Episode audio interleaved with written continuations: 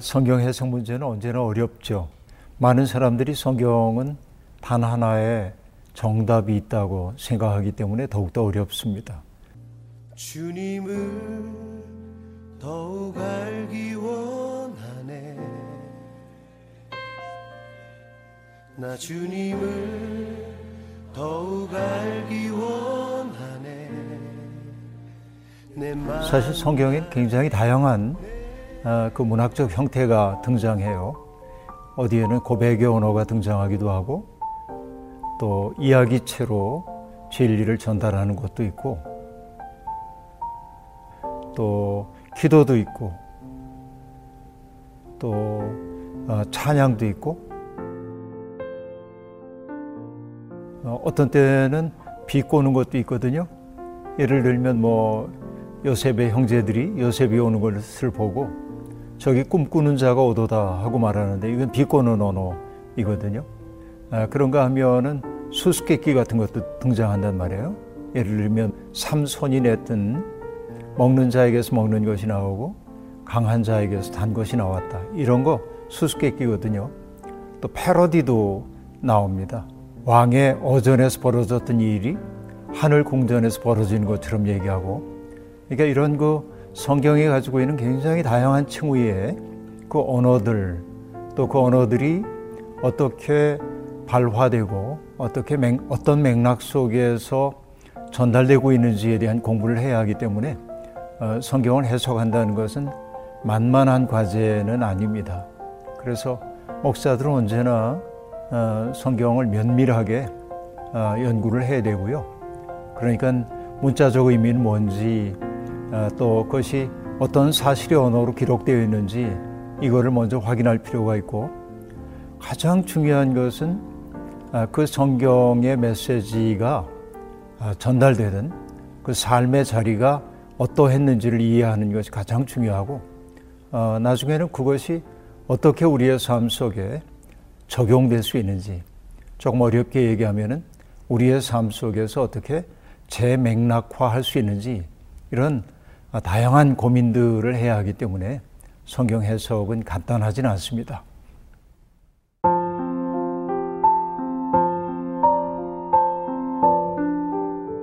구약으로 얘기하자면 하나님은 애굽 땅에서 고통받고 있는 사람들의 신음소리를 들으시거든요. 그리고 그들이 고통받는 모습을 보시고 인간의 삶 속에 개입하시죠. 그러니까 하나님의 깊은 관심은 오늘 억압당하고 있는 사람들, 그리고 고통스러운 처지에 있는 사람들을 해방하고 그들이 자기의 삶을 충분히 누릴 수 있는 자유인이 되기를 소망하시죠. 이게 출애굽 정신으로 등장한다고 볼 수 있습니다.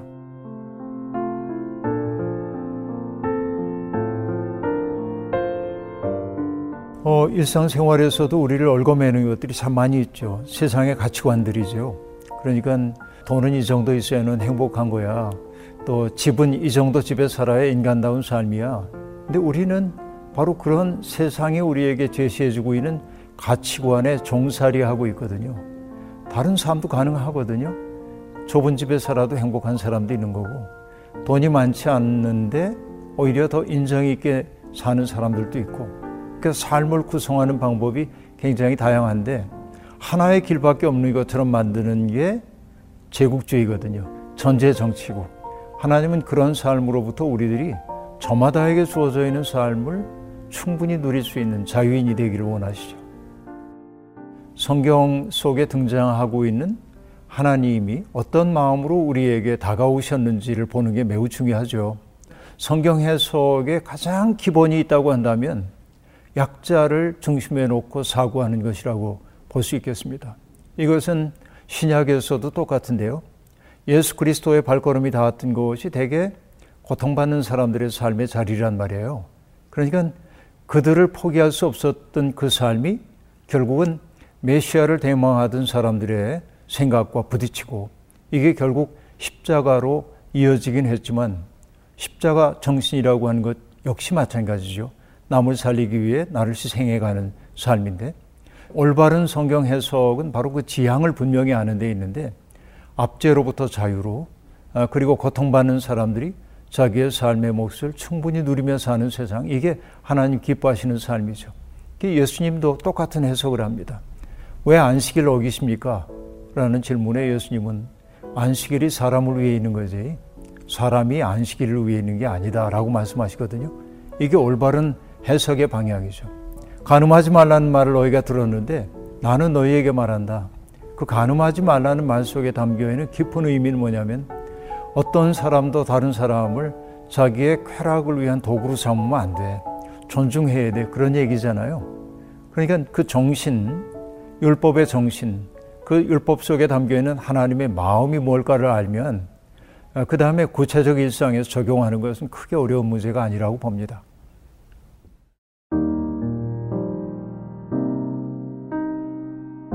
성경을 공부하는데 가장 중요한 것은 자기 마음대로 하면 안 된다는 거예요. 사람들이 성경을 보다가 자기 마음에 드는 구절이 있으면 밑줄을 긋거든요. 그런데 자기가 가지고 있는 기본적인 생각에 맞지 않는 이야기가 나오면 불편해하고 건너뛰고 하는 경우가 있습니다.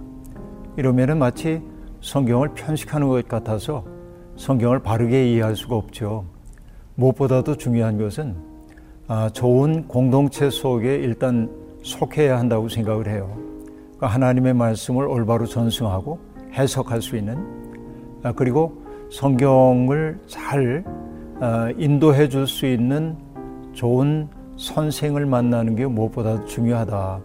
그분들의 안내를 통해서 자꾸 성경을 보다 보면 그 다음엔 어긋나지 않을 수 있다는 확신이 들 때 자기 나름대로 삶에 적응할 수 있는 측면들을 발견할 수 있다는 생각이 듭니다. 그러니까 성경을 바로 안내하는 책들을 참고해 가면서 공부하는 태도는 매우 중요하다고 생각을 해요.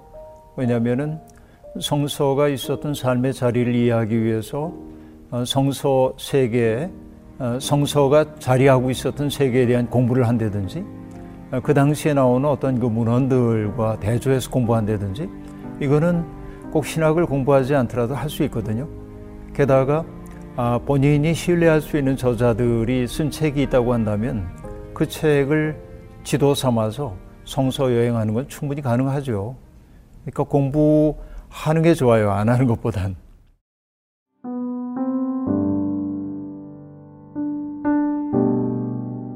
아, 그분들은 또 그렇게 그저 신뢰할 수 있는 목사님들의 말씀에 의지해서 깨달음이 오는 대로 살면 되죠. 굳이 모두가 다 전문가가 되어야 할 이유는 없습니다. 왜냐하면 어떤 분은 한마디 말씀 때문에 인생이 바뀐 분도 있거든요. 예를 들면 태초에 하나님이 천지를 창조하시니라 이 말씀이 대부분의 사람들에게는 그냥 평범하게 들릴 수도 있어요. 그러나 천지가 개벽되는 것 같은 충격을 느끼고 그것 때문에 삶을 완전히 바꾼 사람도 있습니다. 또 우리 교회에 나오셨던 지금 세상 떠났습니다마는 중국에 살다 온 우리 교포분이 계세요. 한글을 전혀 모르던 분인데 옆집에 있는 조그만 책 하나를 발견하고 그 책을 빌려서 한글 공부를 했어요. 마침 그게 성경이었습니다. 근데 이분이 깊은 감명을 받은 건 뭐냐? 어릴 때 아버지가 세상 떠났거든요. 고아로 살았어요. 그런데 예수님이 하나님을 아바 아버지라고 하는 걸 보고 너무나 깊은 감동을 해요. 그 아버지라고 하는 말 하나 때문에 온 세상을 창조하신 하나님을 아버지로 부를 수 있구나. 그것이 그분의 삶을 총체적으로 변화시키거든요. 그러니까 깊은 지혜를 갖지 못해도 그분의 삶은 정말 예수 그리스도의 마음에 잇된 삶을 사는 모습을 전 봤거든요. 그러니까 반드시 머리로만 우리가 다 이해해야 하는 건 아니고 할 수 있는 사람들은 그렇게 연구하고 그리고 깊은 세계에 갈 수 있고 또 그렇지 않은 사람들은 또 기도해 가면서 내게 다가온 영감과 깨달음을 살아내면 훌륭한 삶이죠.